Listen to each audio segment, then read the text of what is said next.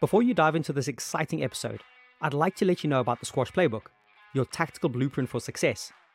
The playbook is written based on the most common solutions I have given to the people I coach over the last 20 years. It is the ultimate how to guide for any squash fan, and you can grab a free copy right away by visiting squashplaybook.com or clicking on the link in the show notes. Are you freaked out by that hard hitting hacker? Frustrated with running out of ideas against the relentless retriever? Want to close out matches more clinically when in the lead? Or do you need some mental tools to overcome bad calls by referees? These answers plus many more have been brought together all in one place for the squash community. The Squash Playbook is a practical toolkit that breaks down over 40 scenarios that are most commonly faced on the court. Each scenario provides the psychology and the strategy needed to get a positive result. Each chapter wraps up with the top six key points to keep things simple and practical. The aim of the book is to transform reactive players into proactive tacticians. I focus on breaking down complex situations into straightforward, effective strategies for those high pressure moments in a match. So why not grab your copy now and step onto the court next time with a clear head and a set of strategies to win those matches you know you're capable of. Please enjoy the show.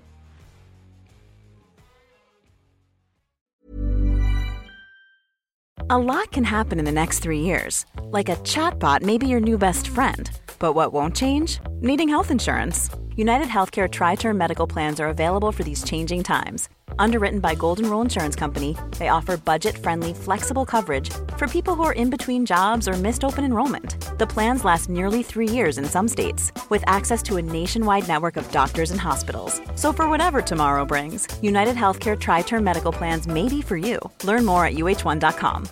Millions of people have lost weight with personalized plans from Noom, like Evan, who can't stand salads and still lost 50 pounds. Salads, generally, for most people, are the easy button, right?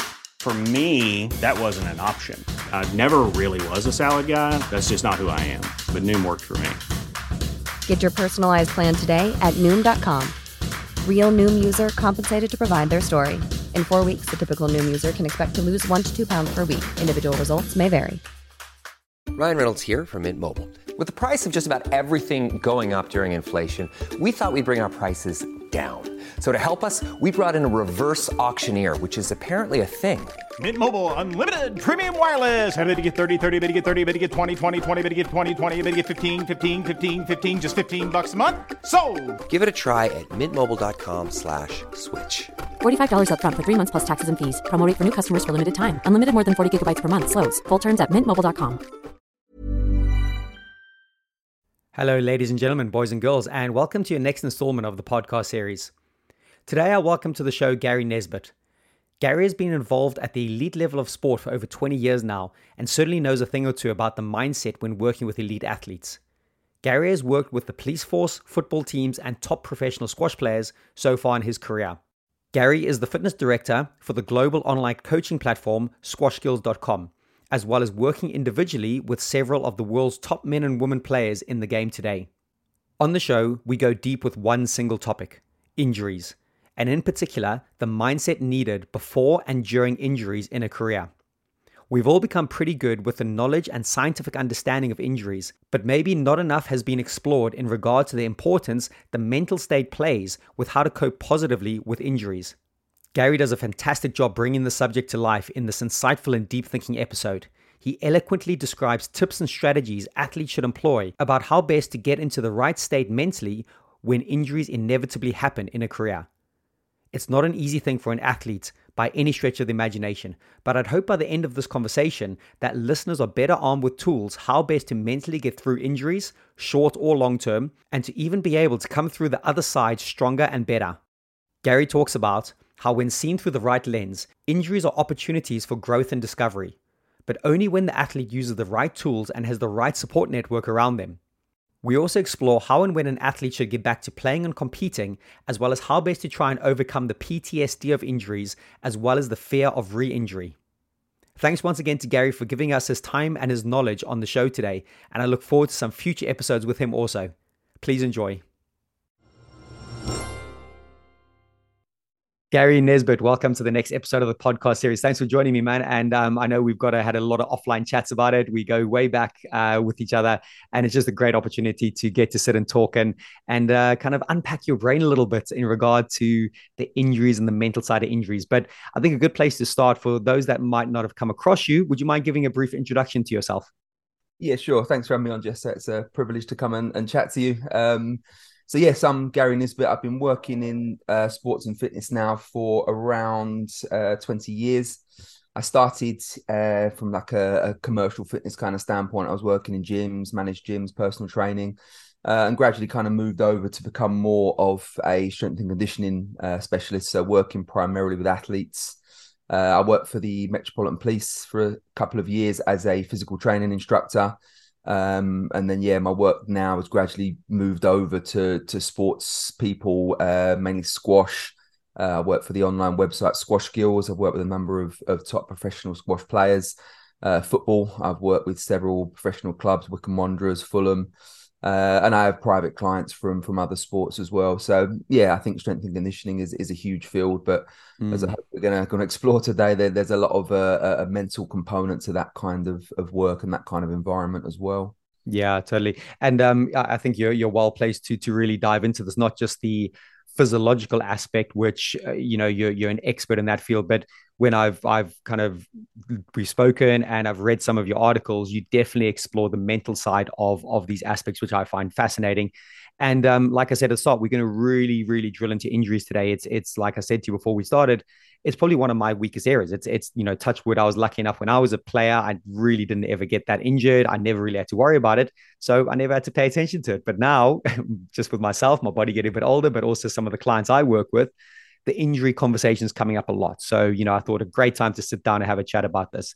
So um, before we really dive in when athletes get injured, I think a nice starting point would be to spend a little bit of time talking to you and discussing what athletes should do to avoid injuries in the first place.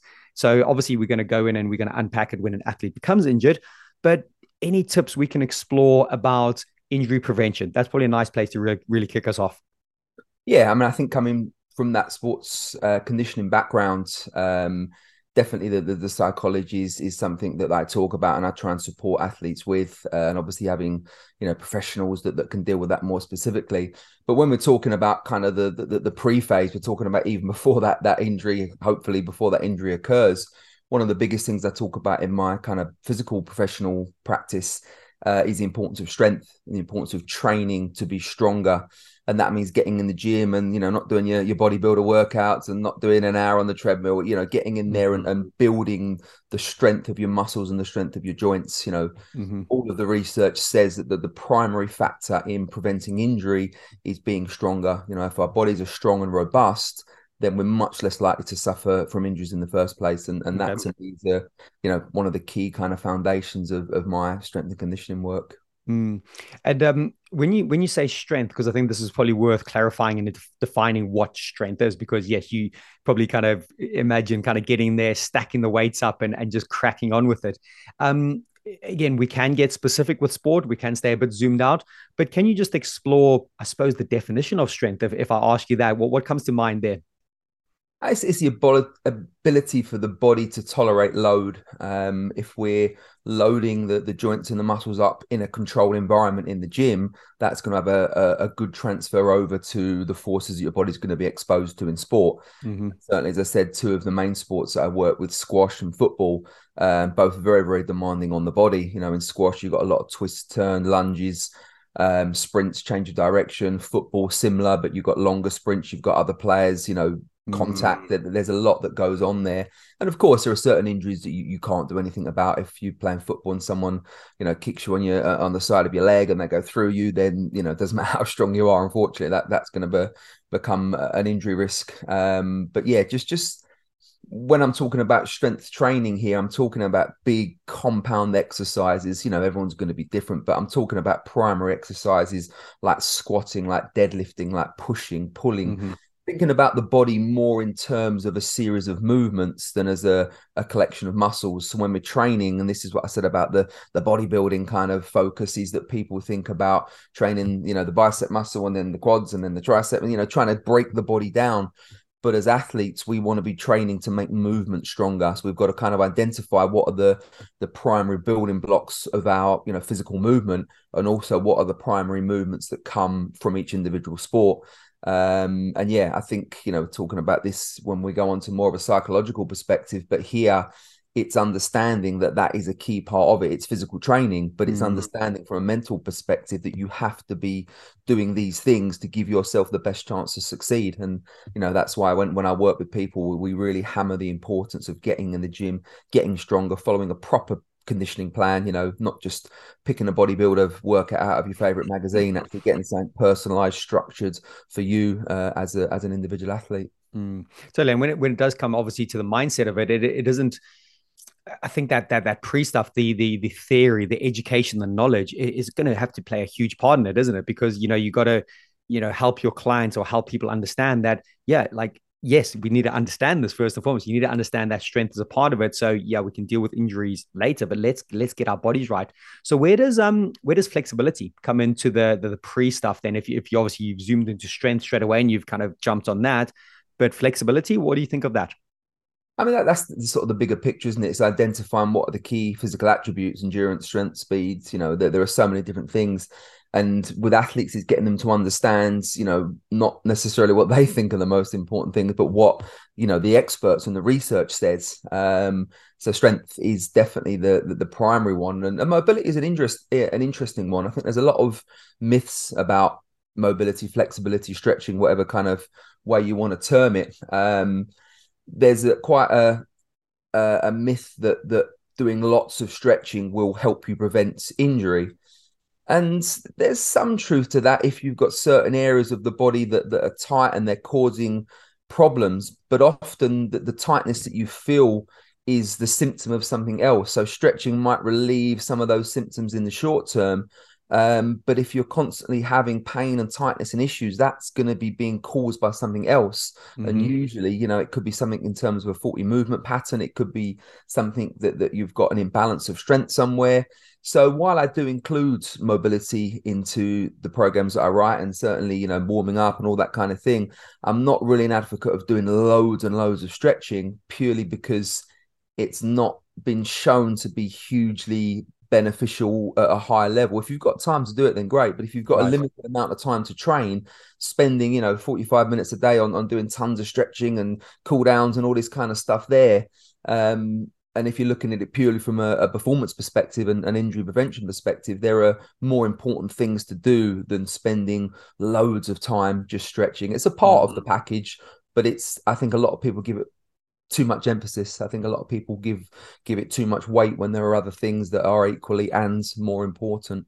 Nice. Cool. Yeah, yeah. Well, uh, listen, I'm I'm sitting here today absorbing this knowledge because, like I said, this is for me uh, like like a, a selfish education piece. So, uh, no, thanks for kind of helping me out with this as well. And um, so again, we're going to stay quite zoomed out with this, but could you share your thoughts around the general mentality athletes should try and develop when coping and dealing with injury. So we're gonna we're gonna really dive into this now, but we're gonna start zoomed out and and I've got some specific questions.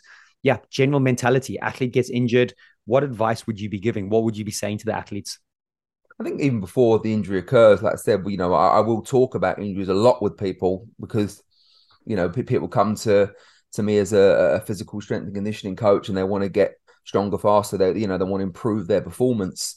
Um, but I always bring it back in that very first conversation, whoever I work with, I'm saying, look, my first goal, my, my primary, what I see my primary role to be is to keep you on the pitch or keep you on the court. Uh, and even before we go off into performance um, focus training, we need to make sure you've got that firm foundation that's going to keep you healthy. Mm-hmm. Uh, and I've seen a lot of athletes over the years, a couple of players that I've worked with in a squash environment that were actually tremendous athletes. I'm not going to mention any names, but certain players that you know a, a lot of people in the squash world would know um, that have unfortunately have, have suffered a lot of injury problems. Were it, a lot of it stems from the fact that they didn't do that foundation stuff first. So any new athlete I'm working with, that's the first thing we get into. It's getting them to understand that you know it doesn't matter how much of a, a, a brilliant, fast, powerful, fit athlete you are. If you're constantly injured, it makes no difference because you're not going to be on the pitch. So I think it's having that that mature conversation, even with younger players, because they're they're often even harder to work with because you've got mm. the parents there and, and, and the child, and it's having that mature conversation at the start, saying injury is a part of sport. You will get injured. I, I think I can say that fairly without you know too much question that, that every single athlete at some point will have to deal with an injury. So getting that that mental not preparation for it. We don't want to be negative and think about it happening, but we need to understand that it, it is a part of sport in the same way that training is eating right, you know, turning up on time, doing all of those other things. Dealing with injury at some point is going to become a part of that. Mm. Well, it's interesting you say that, and, and I know we're we're both quite big into the Stoics, and the Stoics always talk about you know visualizing the negativity, projecting into the future, and actually, it's not a negative thing. It's actually you're you're inoculating yourself for when that thing does come in, and, and I always think that's really interesting. And you know, in all all the years that I was a player, like I never had anyone speak to me like you would have said. I would have been lovely to have a coach or someone say, hey, listen, you are going to get injured. I probably knew it in the back of my head, but I think that's a real powerful way to start working with athletes. Say, listen, this is part and parcel of competitive sport. So you're almost priming the brain for that. I, I really like that. And um, just staying on visualizations, you may or may not know this, but I, I, think I did read somewhere, and I'm sure it was was was some some papers and journals and that. And feel free to just say no. Um, there's there, there was a school of thought that there's actually a visualization process around the injury. So when an athlete gets injury injured, they can actually visualize the muscles repairing and the blood flowing around the muscles and the joints. And they did again, correct me if I'm wrong, but they did find some data that this was proven to work. Have you come across that? Yeah, I read something similar to that, and, and there was another similar but more physical related research that I've read about that if one side is injured and immobilized, if you train the other side, so if the knee is injured on one side, but you train the quadriceps on the other side, mm. there is some crossover. So there's definitely something there. Um, I'm not a massively what's the word sort of a, a deeply spiritual energy kind of focused in terms of the, the power of the mind I'm, I'm i'm you know much more kind of uh, materialistic and and mm. sort of physical based but I do think that what you're saying there, I, I, definitely think there's there's some strength that that comes from the mind. There is that kind of power of of of understanding and and so, yeah, I don't know the me- mechanics mm. necessarily of how it works. It's an interesting conversation, but mm. certainly in terms of research, I've I've seen similar. And as I say, things about training other parts, and you know, there's a lot about the body and mind that that we don't fully understand, and mm. and how we how we cope with injury is is a big part of that. So um so so if someone contacts you for some Reiki healing, you're you're not into that vibe, no. I don't I don't deal with Reiki healing. You know, maybe if, uh, if, money's short, maybe I'll take it up, but that's not really my uh, not really my area of expertise. no, no, definitely not. And um just just one other little thread I'd like to pick on is like you've seen a lot of athletes in in your years, you work with a lot of athletes. I always like to think of like the common habits the common behaviors that that that lead to success but also lead to failure. So if we're just looking at it through the lens of injuries you know eh, putting you on the spot here but but if you could think of any common commonalities that you see with athletes that are either sustain good healthy bodies or on the inverse that they're always getting injured. You might have already mentioned some like strength and stuff. Does does anything come to mind when i ask that I mean, first and foremost, there has to be the understanding, like anything in sport and athleticism, that there is going to be a big genetic component. Some people, unfortunately, are going to be more predisposed to injury than others, and you know there are a variety of reasons why that is. One of the things I've found and and sort of thought about over the years is the importance of, of early stage education, of getting young players. You don't know if someone's going to become an athlete, but certainly any sport that you play as a young person there's a real responsibility on the coaches to to build that player from the ground up. You know, whether it's a an eight year old, nine year old, yeah, they want to just run around and kick a ball and, and whack a racket and all those things, which is fine. We're not we're not training them to be athletes at that stage, but there's a responsibility on the coach to to get those young players into good habits. They need to understand about the importance of discipline, of of training, of you know, if they want to succeed at, at anything in life, there has to be a you know a, an understanding of there's a lot more that goes into it than just running around the pitch or running around the court. Mm. Um, one of the things that I found very interesting um, when I was working in football, it's probably going back about eight eight years. Um, I was working with Wycombe Wanderers at the time, and we went out to Spain and we did like a an educational exchange visit with some of the coaches from a team called Espanyol in the in the Spanish Premier League. Um, and what we found there was really interesting with our youth setup over here in football. The, the top coaches, the, the head of the youth academy, those those kind of top guys, they were working with the older players, so the 16, 17 year olds, the ones that are you know preparing to get professional contracts. So their main coaches, you know, over here, we we we have that kind of structure. With the Espanyol setup, what what they had there was their lead coaches their kind of head of the youth development section was working with the youngest age groups. He was oh. working with the eight and nine year olds, hmm. and and we kind of said, okay, well, that's you know why is that? And and that's exactly what what they said there, and, and it really changed my thinking that if they don't get those things right in those younger players. And yeah, they're still making it fun and they're not making it super serious, but they were making sure that all of those young players knew what it meant to be somebody that, that wants to play sport at, at, at any kind of a level and mm. it just hmm. sort of switched my thinking around a little bit that sometimes in this country and, and other places that you know we almost take these players on at a later stage when they've had it and they're like, you know, now we can teach them the, the real professional things. But if they haven't had that that grounding, if they haven't had that that foundation work put in, mm-hmm. um, but yeah, going back to what your original question, they they're not in good habits. They're not they're not doing the things that they need to be doing. You know, working with squash as well, chatting with some of the the coaches at the, the sort of elite uh, under nineteen level, and chatting to one of the guys that I know, and he said they brought them all in for a, a, a sort of national junior training session. And he said there were like 17, 18 year olds players there that didn't even know how to warm up. It was like, wow. right, go on, guys, go and get warmed up. And they sort of looked at each other and jogged a bit and then stretched their leg a bit. There was no, they, mm. they, they didn't hmm. know. So to me, you know, there's a huge um, a huge responsibility on coaches to prepare their players both physically and mentally um, for those kind of higher performance areas. Awesome, really, really well said, and yeah, thanks for sharing that story. That that that it's great to hear that perspective that that that you've had, and hopefully that message gets out to a few more people now that you've said it.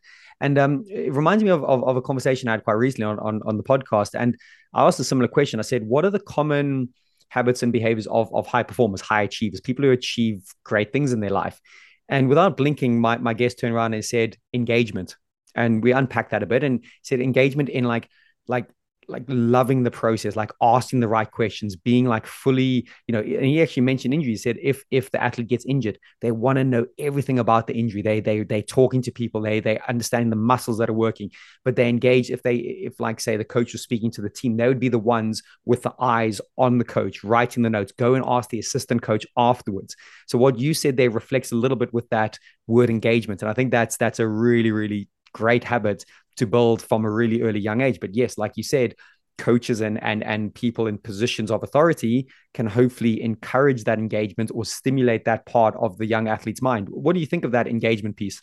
I think that's that's a real key thing and something that, that I've become increasingly aware of that what you said there about asking questions that we want to encourage young people to ask questions. Um, you know, we've all done it. Maybe I've been guilty of it in the past that you're trying to get a drill going and you're trying to get everybody set up, and one of the kids kind of puts their hands up, asks a question, and it's it's a question that you've already answered, and you know, you, know, you maybe you maybe don't deal with it as, as best as you should. But no, you know, it, it's it's not make all of the young people in any group that I work with, I want them to be asking questions. I don't, I don't want them to feel any, you know, nerves about about stepping forward and asking because once they start doing that, um, you know, we're setting them up to become better young athletes. And and again, mm. it's our responsibility as as young people. You know, we're trying to develop that that confidence and that maturity and, and that engagement, as you say, in in all areas of their lives. Mm.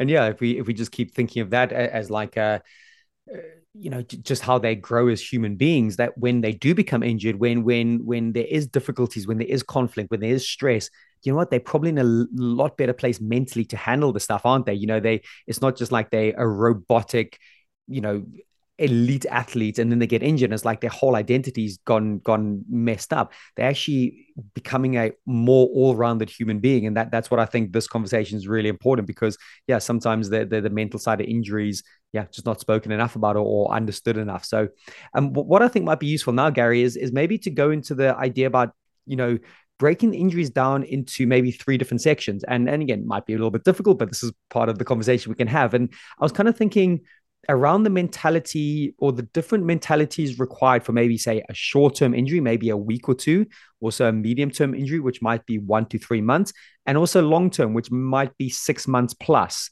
Um, so when I put that on the table, uh, do you think we could explore each of those three categories and see if there's a different mentality for? Should we start with a shorter one? How does that sound to you? Yeah, um, definitely. Let's say you know my, my primary role is as a, a strength and conditioning coach, um, but I am a qualified sports therapist. So I tend to work with players in the sort of later stages of injury. So they have that initial injury, they have the physio, whatever that kind of short term is. I tend to pick up um, in the longer term, but I have worked with a, you know, a, a short term rehab population on, mm-hmm. on occasion. I think I think it's interesting that that first stage. I think there is that huge psychological component that you know you don't know whether that player has had input over the years. So when that injury first occurs, and you know, even or two afterwards, they're in a lot of pain, they're thinking they're going to be out for a long time. It is really important straight away to to to give that support and reassurance. And I know from from my studies, any of the the sort of sports therapy qualifications I've ever done, I've never had any any input on that about you know how do we how do we talk to the athlete how how do we reassure them how how do we guide them how do we comfort them um, as I understand it now, that there is a lot more of a of a focus on that with um, sort of medical and, and physio training. But certainly when I did my qualifications going back sort of 12, 15 years ago, um, yeah, you know, we, we, we, a lot of, so it's not so much that I don't think people want to provide that. I just think some people haven't been trained to. Some people don't have, you know, you can be the best physiotherapist, best sports therapist in the world, but if you've not got great communication skills and the ability to actually uh, connect with somebody, so again, you know, we're talking about the, these injuries from a, a psychological perspective. There has to be a support kind of emotionally and, and even just developing a rapport with the athlete and i think that's sometimes neglected mm, that's really good that's really really nice to say and and um so how do you how do you personally do it? Because because i can imagine you've got some some athletes that have been injured and that are getting injured and you know you're having to you know maybe put on a bit of a psychologist hat also at some point. Um what what type of language are you using? How are you how are you speaking to your athletes? You know you can give some examples. You don't have to give names but examples of how you would try you know empathize with the athlete how you would speak to them yeah, I mean, what you said about the sort of three stages of short, medium, long. So that short term in, in the in the beginning is yeah, very much that that immediate support and then just being being an ear and, and listening and, and and letting them get those sort of things out. And and then it's going back to what I said before, you know, hopefully if it's someone I've been working with for a while, I can make them understand, look, we've discussed this, that this, this was inevitable. You were going to get injured at some mm-hmm. point. We we we can't control that. But now I, I like to to try and reframe things and, and say, right, okay, um, treat this as a reset. You know, you've been doing a lot of training lately. You've played a lot of games. You know, whatever their situation is. You know, we're going to have a little bit of time now where we can stop and we can take stock. We can we can talk about what your goals are. We can maybe train other areas. You know, maybe if they've injured sank in the lower body, we can say, okay, let, let's think about can we build a little bit of strength in in our shoulders? Can can we work on mobility? Can we work on core strength? Just just talking about different things that we can do and, and try and you know present it almost as an opportunity. Um, of course being injured isn't isn't a good thing. It's mm. you, know, you, you, are trying to convince people of something that, that they might not immediately be receptive to. But it is for me it's trying to get that that reframing process of moving away from oh no i'm injured. I'm not going to be able to play. This is going to affect the rest of my career to mm. actually know okay we've got a little bit of time now. We can sit back take stock of things. Some people and and you know certainly in talking about the football and squash, there there is a lot of load on players. They're playing games every couple of days. They're training every day. Actually, the injury process of, of enforced rest can actually be physically quite beneficial and, and psychologically beneficial once they get past that initial hurdle. Mm. So I have hmm. seen a lot of players come back from injury in a better state than they were before. And as I say, that's that short and medium term. Long term, you know, there are other issues there that we can talk about in in a moment. But certainly mm-hmm. that short and medium term for me, it's about reframing things and and yeah and i've used this exactly these words with with players before and and again it goes back to what i said about being primed if there are young athletes that that have had this sort of framework in place they understand the, the whole you know sporting eh, network and, and and how their pathway as an athlete will develop then it's much easier to to get them to buy into those kinds of concepts mm. Uh, again, very very well said. And and you know eh, when when I read one of your blogs recently, and and you know we spoke about this before we started recording it. You know, it's that changing that narrative from what I can't do to what I can do.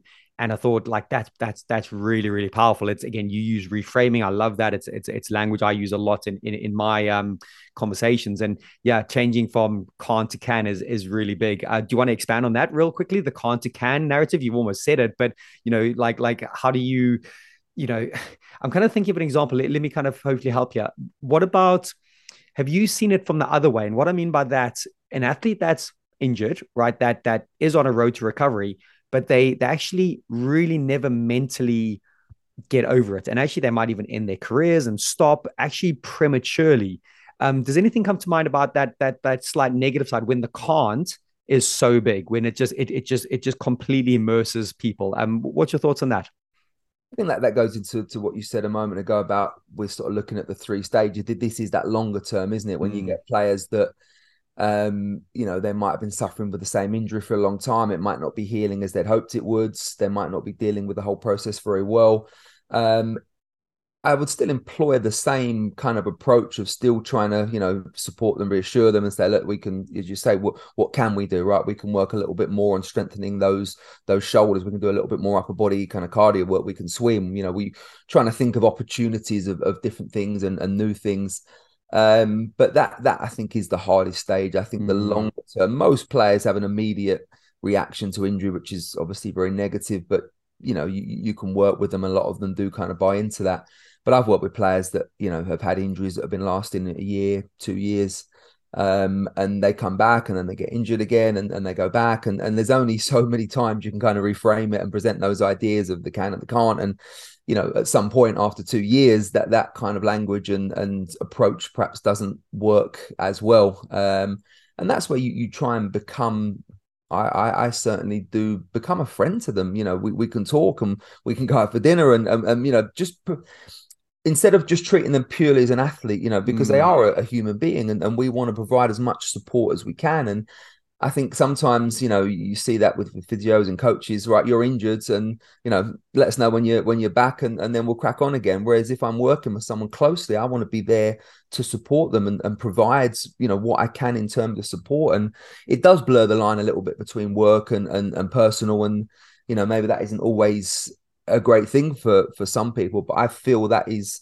my responsibility as a as a coach and, and working with somebody something interesting, you know, we, we touched briefly a moment ago on how I'm not a huge um, believer in a lot of these kind of um, alternative therapies, should we mm-hmm. say? But but what has been shown with with a lot of those kind of, of approaches is because like Reiki, as you you say, is a good example. It's about magical healing powers from the hands, which isn't really something that I, I would buy into. But in a typical appointment, if you're working with an alternative therapist, it's not like going to see your GP where you've got 10 minutes or a physio, you mm. might have a you know you'll have like an hour's appointment and and they've shown that that alone that that fact that somebody's going to sit there and listen to you that is why a lot of people do get some benefits from alternative therapy. There's placebo effects and other things going on there as well. Mm-hmm. but certainly that personal support of, of being there and talking and listening you know we're, we're not there purely to to dictate and you know here's your rehab program come back to me in six weeks. I, you know i want to be there and help that person.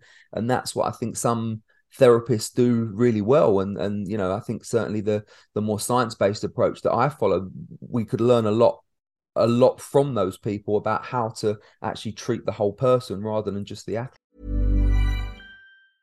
a lot can happen in three years like a chatbot may be your new best friend. But what won't change? Needing health insurance. United healthcare tri-term medical plans underwritten by golden rule insurance company offer flexible budget-friendly coverage that lasts nearly three years in some states. Learn more at uh1.com Millions of people have lost weight with personalized plans from Noom, like Evan, who can't stand salads and still lost 50 pounds.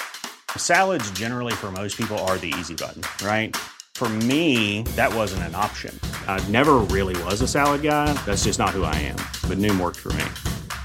Get your personalized plan today at Noom.com. Real Noom user compensated to provide their story. In four weeks, the typical Noom user can expect to lose one to two pounds per week. Individual results may vary. Mm. Yeah, yeah, put across in a, in a really, really good way. And, and again, it's got, got my cogs turning a little bit because, yeah, again, seeing it from the outside, it's like there's your there's your rehab program, there's your physio. See you later. Come back, report in when when when you when you when you're fixed in inverted commas. And actually, the, the fixing is is a lot more. And and and what some of the words came to mind as you're speaking. Compassion is quite an interesting word. Um, empathy is another word, and it's not it's not sympathy. There's a big difference between sympathy and empathy, um, because empathy is trying to put yourself in their shoes a little bit. And actually, yeah, if you if you're talking to your athletes, or or if the athletes have an outlet where they feel they can be heard or understood, even even if it's just them offloading their frustrations. You know, there might not even be a solution to the back of that. But uh, yeah, it's actually one of the areas that I'm becoming more and more interested in is that yeah, the, the kind of the the non-scientific therapy in a way. And again, yes, it's not hopefully woo-woo wishy-washy stuff, because it definitely has something, some merit there. And and yeah, how how we can kind of lend itself together. So if you were working with an athlete, again, let's talk about the long term and let's just stay with that for a sec. And um, it sounds like you do it naturally, like you you you show that compassion, you show that empathy, you become a little bit more of a uh, an ear to listen to would you would you recommend or signpost athletes to seek that side of things out obviously if you're working with a physical trainer and they could be a world leading expert in regard to rehab and getting the injury sorted but maybe it's a bit bit clinical you know any any advice for athletes to try and get that balance right do you think I think it's, it's finding appropriate professionals to support you. I'm talking a lot here about what I try and do and, and how I try to help, and you know I'm, I'm qualified to do this and that. But yeah, I'm, I'm, I'm not a psychologist. I'm not not somebody that's got a uh, you know a, a, formal degree qualification in, in, that field. So it's advising players to seek out that help. And again, it's not just saying you know have a have a Google search. Good luck. It's it's about trying to provide. You know, again, part of the journey is working with them. Let's try and find you somebody that you can talk to. Let's find somebody there that, that can give you you know more professional um, support i can be there as as a as a companion and and, and as a friend in many ways you know you, you try and be there for them in in that perspective but yeah you have to recognize that if there's a, a serious psychological manifestation that, that that's that's damaging to them then they do need to work with somebody um that, that can help them with that and mm. you know hmm. we talk a lot in in this kind of country of the, the stigma of, of mental health and, and all these other things you know injury and, and i've read research that that says that injury is one of the biggest triggers for a breakdown in mental health in mm-hmm. athletes it, it, it's such a, a factor in that and and we as again as coaches as professionals we need to be providing help and support and and that part of that is understanding what you can do yourself as the coach and, and also understanding what you can't do and what they need more help with and and again it just comes back to that whole network of when I talk about what I was doing in in football, I was working with uh, with Wycombe Wanderers, who were a very small club at the time, in from a professional level. Um, and there was quite a lot of hats you had to wear as, as a strength and conditioning coach, as sports scientist. You know, we would give input into nutrition, um, obviously training, and and some elements of psychology. You go to the to the bigger clubs now. You look at your Man Uniteds and your Liverpools. They've got five people doing every single one of those in, mm. in jobs. So whereas we at Wycombe had a, a staff of maybe four people, um, at Manchester United they might have 20 people. So again, these players are being better signposted to the appropriate person. Mm. Um, and again, when you're working in a smaller sport like a squash, that isn't possible. Players come to me and, and I'm providing injury therapy, rehab, strength and conditioning, nutrition, psychology. You, are trying to cover all these things and and you want to give somebody the best advice that you can but you do need to understand that that sometimes what you're providing is is outside it's outside your scope and and you've got to help players to find the best people to give them the best guidance and, and support at, at any stage of their kind of rehab journey hmm. i love that i think the the kind of the like people's biggest strengths is knowing their weaknesses. I, yeah. I, quite I quite like that. That that's a real powerful way because rather than going, hey, I've got strength in all areas, which none of us have, it's kind of going, okay, like I've got my strengths, but actually I know my weaknesses as much as I know my strengths, and I'm I'm going to signpost people to the right people that can do that. I think that's really important. But along the lines of of the football team and change room, I thought this was quite interesting, and and you may or may not know this, but um. I can't remember where it was. It was definitely a Premier League football team, but along the lines of I think they put such high value in the massage person, the person who was massaging the players, because that person, like sometimes the players n- never thought they could go speak to the boss about some issue, or they didn't, they were like hiding an injury. And actually, then the mental side of the injuries, but they were on the massage table and they would open up. They would actually open up because that person wouldn't go tell on them to the bosses. But actually, there was there was a, a little connection somewhere where the bosses or the managers would actually consult with those massage therapists because the players felt so at ease to just go, oh, I'm struggling with this part of my life. I really don't want to do this. This injury is hurting in a way, or, or might stop me from playing. Have you ever heard that or come across that? I thought that was really interesting when I heard that. It's really interesting, and, and massage is, is a very interesting one. but that going off on too much of a tangent, um, when you look at the research into massage, there's not actually that much physiologically going on. You know, when you look at the research and you look at sort of um, physical indicators of you know changes of of what's happening within the body, there's not very much that really happens in the body when you have a massage. It feels nice.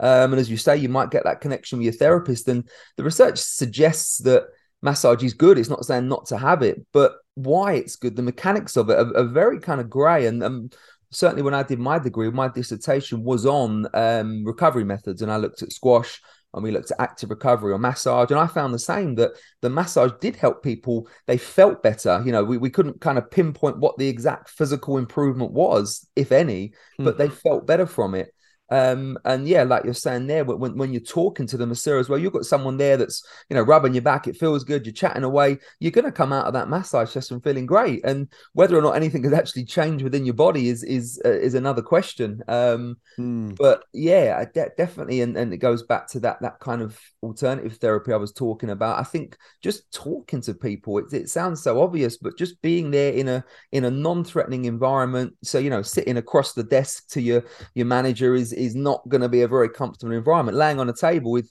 you know nice music and whale sounds on and someone rubbing your legs, you know you're going to relax and things are going to come out. And yeah, mm. it, it, just shows that there's so many factors and there's so many things mm. to consider. You know, it's it's such a huge area when we look at anything from a kind mm. of psychological perspective that there are no exact black and white right and wrong it's it's learning and understanding and sharing and, and just trying to provide the best atmosphere for for athletes that we mm. can yeah, that, that that talking piece is important, isn't it? You know, just keep talking, keep talking, keep opening up. And I think uh, what I'm hearing from you, Gary, um, you're slowly turning the cogs into kind of into this this alternative therapy as we go through this conversation. no, I'm joking. Yeah, um, I'll, I'll, do a bit of a bit of research after the call. I'll see what I can come up with. um, we haven't spoken about this yet, um, and I'm not sure how much you speak with athletes about this, but the support network. If we if we're going to kind of keep looking through the lens of the slightly long term, the the difficulties these athletes have, family, friends, support network around the athletes. Um, you, you've obviously said yourself that that you like to make sure the athlete is well looked after.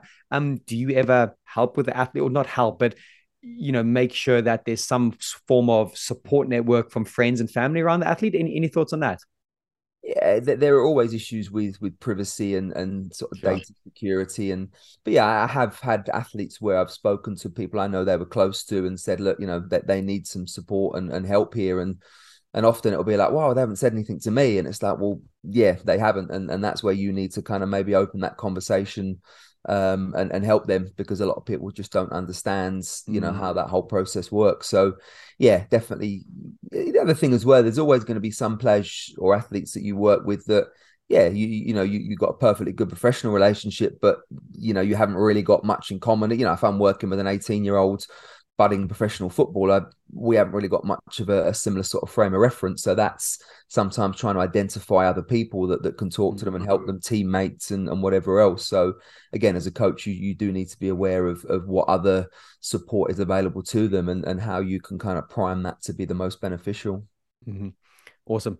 Again, so we're gonna we're gonna move on from this now. We're gonna try talk a little bit about um, kind of the next few phases of of some of the conversation that I think I, I, would like to go with you. So, what about the fear of letting go and the PTSD of say re-injury again? Because you you obviously come across that athletes are are back, or they again whether you say they're hundred percent back or the physio says they're hundred percent back, but there's a mental fear of the re-injury and PTSD of that injury. Thoughts on that? I think it's it's often something that takes a lot longer to get rid of than than the physical cause. I think there's going to be that, especially in, in a long term injury, and you've been back and you've been out. You know, I can think of one or two players that I've worked with that, that we went through this. Um, and the biggest thing was you know, they'd come off after a training session or after a game. Oh, I can still feel it; it's still there, and it's it's getting them to understand it will still be there. You know, when you come back from a a rehab process. It's very rare to to be completely you don't feel anything there anymore. You feel a million dollars.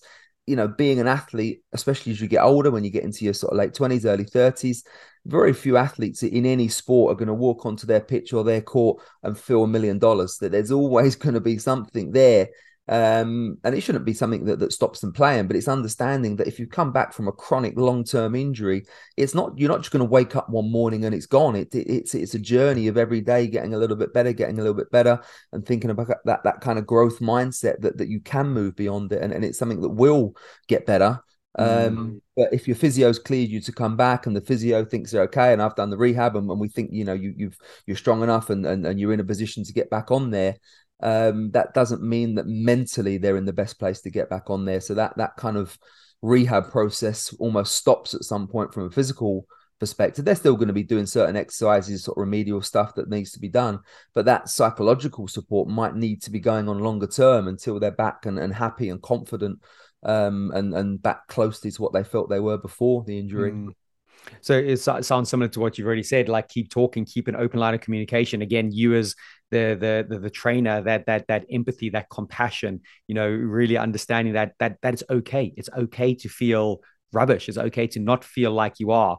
Um, and and what I'm hearing you say, and it, it's a, a word I personally am a very big fan of, acceptance. They're like the whole acceptance and acceptance can be perceived as a bit of a passive, like let's just lay down and die. But actually, I like to think of dynamic acceptance, like because acceptance is the first step towards positive action, isn't it? You accept where you're at, then we can put a positive action in place. So, do you keep understand or kind of trying to make sure that acceptance is a big part of this overall process?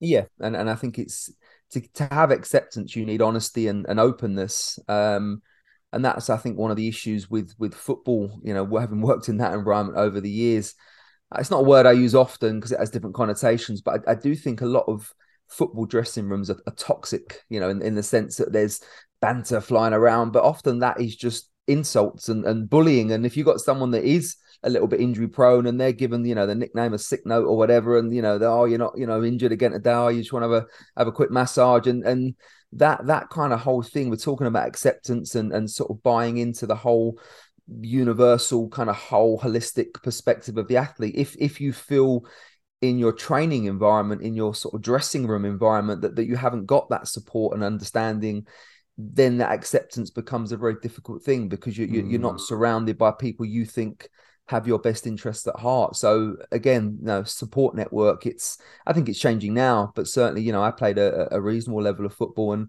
yeah, some of the things that went on in the change rooms were horrible. Looking back now, and then you think, wow, no, no wonder some people would, you know, just back out of the sport completely. Um, mm.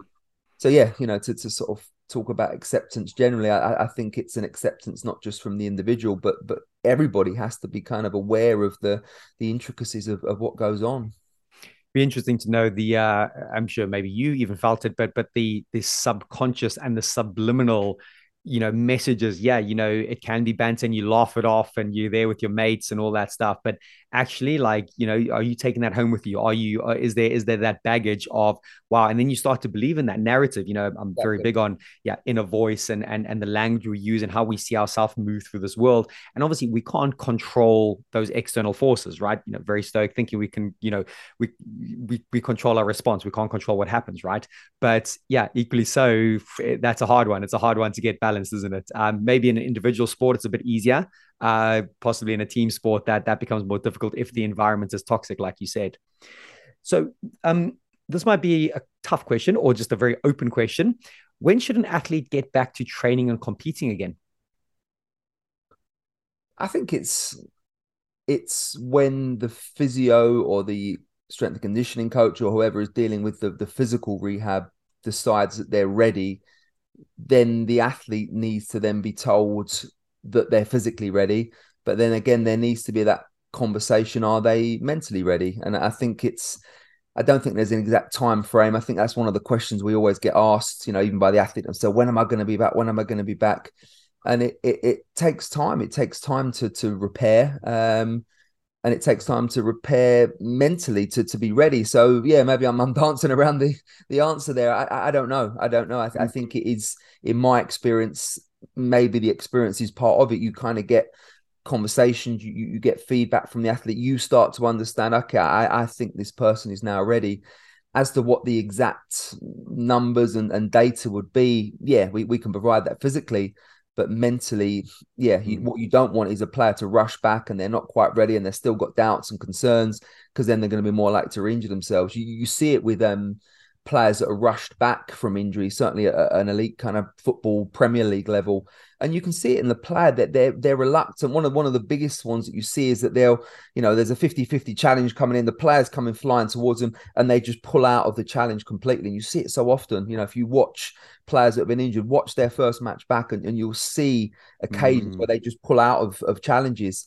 And that to me says they're not ready because they're a they're going to be potentially more likely to re-injure themselves because they're not going into things with full commitment and then b there becomes that pressure from their teammates, from the manager, even from fans at a higher level. So, yeah, I, I, don't I don't know what exactly I would say is is what I'm waiting for, but in my experience, I feel that I know when I think a player is ready to go back, and and that mm-hmm. is, you know, it's it's it's a, a massive a massive area. Mm-hmm.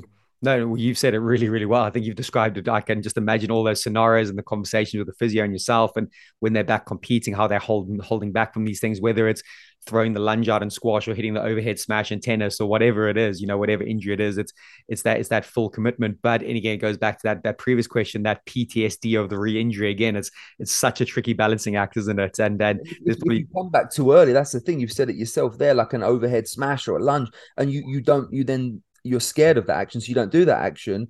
So you then lose the rally, you then lose a point, you lose the game, you lose the match, and now you're on a, a downward spiral mentally because although physically, you you know, you, your physio said you're ready to go, you're not ready to go, and then you lose, and, and then your confidence suffers. So bringing players back, I, I read a quote once. I'm not sure I quite agree with it, but it kind of made sense. It was, you know, uh, from a physio's perspective, you know, saying about a player, wait until that player is completely physically clear, completely mentally clear and then make them wait another two weeks. It was always, you know, it's better to have too much time than not enough. And, you know, I know we've all, mm. as athletes, people have short careers, but an extra couple of weeks in the scheme of things, you know, is is sometimes worth the, mm. uh, worth the, the, the effects. Yeah, no, no, sounds right. Okay, so maybe looking at athletes that have to play and compete with an injury. So you know, there's unavoidable circumstances. They they need to play for whatever reason. Can't quite think think off the top of my head what that might be. But you know, do you have any thoughts on this or any advice for for people listening that might go, "Wow, we're injured, but we actually still need to get out there and compete." What, what do you think on that?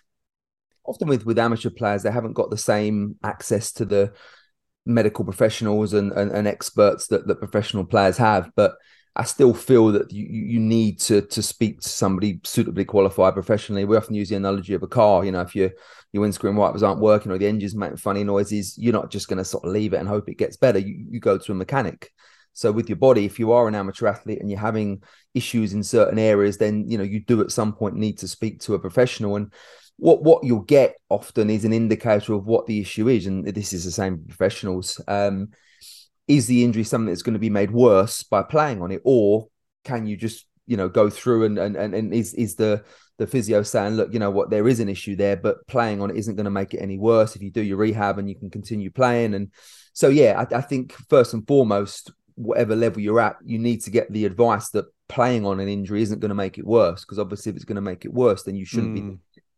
But also, yeah, if, if if you've got someone that said, you know what you've got there you know you might have some slight tendonitis but actually carrying on through it isn't going to make it worse. It will gradually you know heal. And and you see this a lot with, with young athletes actually when they're coming to getting you know the growing pains. Osgood schlatters is quite a common one through the knee and things like that. And sometimes the physio say look you know it, you have to manage the injury. You have to do the right things you have to warm it up properly. You have to treat it after. You have to do your remedial exercises. But actually playing on it um, is okay and as long as you've got that clearance, as long as you know that that's almost that reassurance, isn't it? That that someone said to you, look, it is going to be painful, mm-hmm. but you mm-hmm. can still play on it. And I think that's the reassurance. Whereas if you've just got a little bit of a niggle and you maybe as an amateur athlete haven't been able to see a physio or as a professional athlete, you might be trying to hide it because you don't want to lose your place in the team or lose your qualification events that that is a lot harder because you yeah. don't really understand. You don't know what's happening in the body. So for me it's education it's understanding um, and getting that support and reassurance. And if the physio says it's fine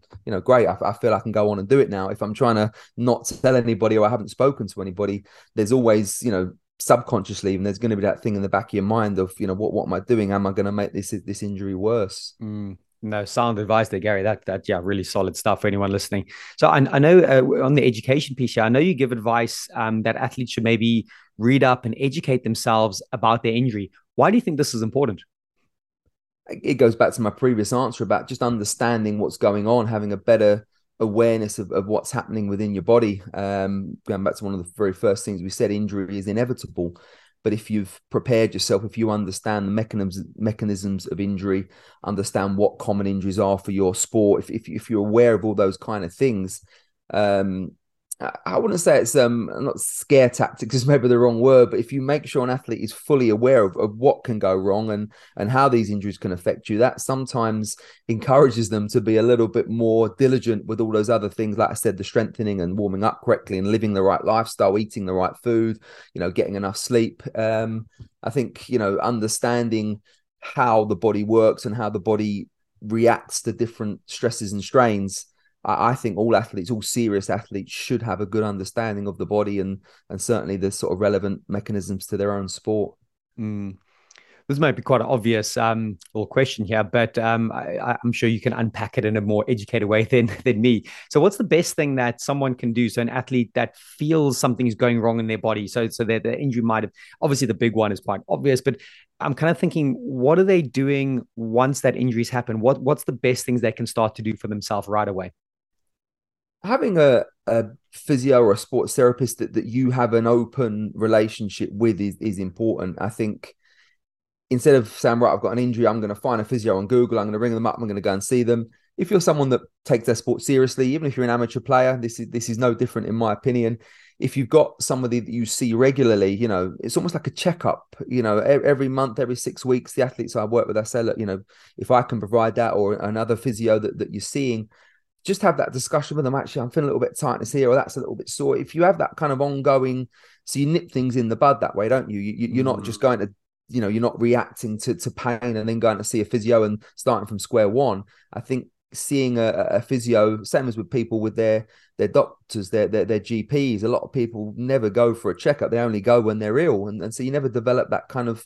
You want your your fitness therapist conditioning coach, whatever, whatever you're sort of working with, you want them to have an ongoing dialogue so they understand you and, and you have a good relationship with them and and things can then be be treated in the early stages um, with a complete understanding of your physical history as well. Mm. Mate, some sound advice here. I'm loving this. This is, yeah, I know people listening are going to really kind of absorb this. So, um, listen, I think we, we, we've gone through a lot of this today, but I thought maybe a nice place to start to bring this to a close is you know, any final thoughts you could maybe please leave the listeners with in regard to injuries and the mental side of handling them? Because we've really gone down this rabbit hole really deep in one subject. Um, it might be stuff you've mentioned. We might not have mentioned anything so far that you think might be worth uh, mentioning now. But yeah, any final thoughts for the listeners?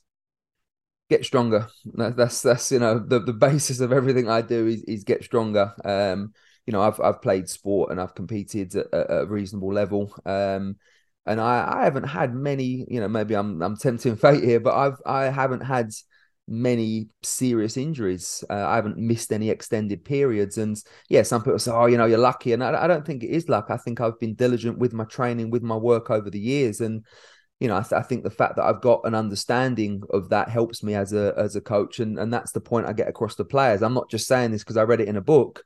You know, it's my experience with other athletes. It's my own personal experience you know, getting stronger, doing all, all the necessary things off of the pitch or off of the court. Mm. That is what's going to keep you on the pitch and on the court. That that training environment is is so important. Um, and something else, you know, from drifting away slightly, but still sort of mentally a, a, sort of mental concept to think about is is trying to identify with with players. You know, sometimes as a younger athlete, it might be hard for them to answer that question themselves, but but as a coach, where where does their motivation come from? Are they intrinsically motivated or are they extrinsically motivated? And I know something you've you've spoken about on the podcast and other things you've done before. So if a player is coming to me and saying, right, I want to do this and, and I want to do this and, and how do I improve this? You tell straight away it's an intrinsic motivation that they want to get better. Those are the players that you you know are going to continue to improve because they're doing mm. it for themselves but the extrinsic motivation. So this tends to be more with younger players because normally, if you become a professional athlete, then you've obviously got that that intrinsic motivation to to, to succeed. But I find with with sometimes younger players, a couple I'm working with at the moment, and I only ever hear from their parents when I talk to the player themselves. It's there's very very little coming back from. Them. But then the parents say, right, they want to do this and do that, and you can tell that the all of that that push is coming from the parent, or even you know with with professionals, it can be the coach. Um, and again, to me, those players are at more risk of developing injuries and things like that because they're just not they're not invested in the process. They're doing it almost because they feel they have to do it. And I think, you know, if if if an athlete is old enough and mature enough to recognize that, and you as a coach, if you're working with younger players, if you recognize that, that to me is very important as well. Because if they're not doing it for themselves, if they're not doing it for those right reasons, there's going to be more, in my opinion, more risks associated with them because they're not going to be a, having the same discipline and dedication because they're only doing it because they've been told to do it. Mm. Mate, pearls of wisdom there. Really, really strong, strong kind of final message there. So, no, thanks for sharing. And listen, Gary, you've been an absolute treat today. I know sometimes one subject going deep, it, it kind of can become a bit of a mental strain. So, but hopefully you've enjoyed putting this across today. I've really enjoyed sitting here, learning about it, absorbing, and and genuinely, I, I know when I'm going to listen back to this, there's going to be so many little nuggets that are come up, going to come out of this. So, thank you so much. But um, in a very final place to close, where can people find you? Where can people follow you? If someone that is listening is interested in contacting you to maybe get some advice or some education or to, or to run a program with you, can you signpost people where to find you? Yeah, I've got a website, Twitter, Instagram. Uh, I go under the handle of Unique Fitness Solutions. Uh, but if you just search Gary Nisbet Fitness, there's not too many Gary Nisbets out there, so I'm relatively easy to find. Um, but yeah, you know, I'm always happy to to to talk to people, and I think even that initial kind of contact, if you're an athlete and you're thinking about trying something different, just having an open and a, a frank conversation, you know, I think that's a great starting point. So anybody that's listened to this, anything that I've said, you know, feels that something that, that you can identify with, just just get in touch and we can have a chat and see what I can do to to help. I mean, that's, that's what it is, isn't it? We're here to help people grow and, and improve, and you know, it's a a good thing to put back into the world. 100%. Again, really, really well said. Gary, you've been an absolute treat. Thank you so much for your time today. And listen, I look forward to catching up with you soon in person. Thanks, mate. Been a real pleasure. Great to chat.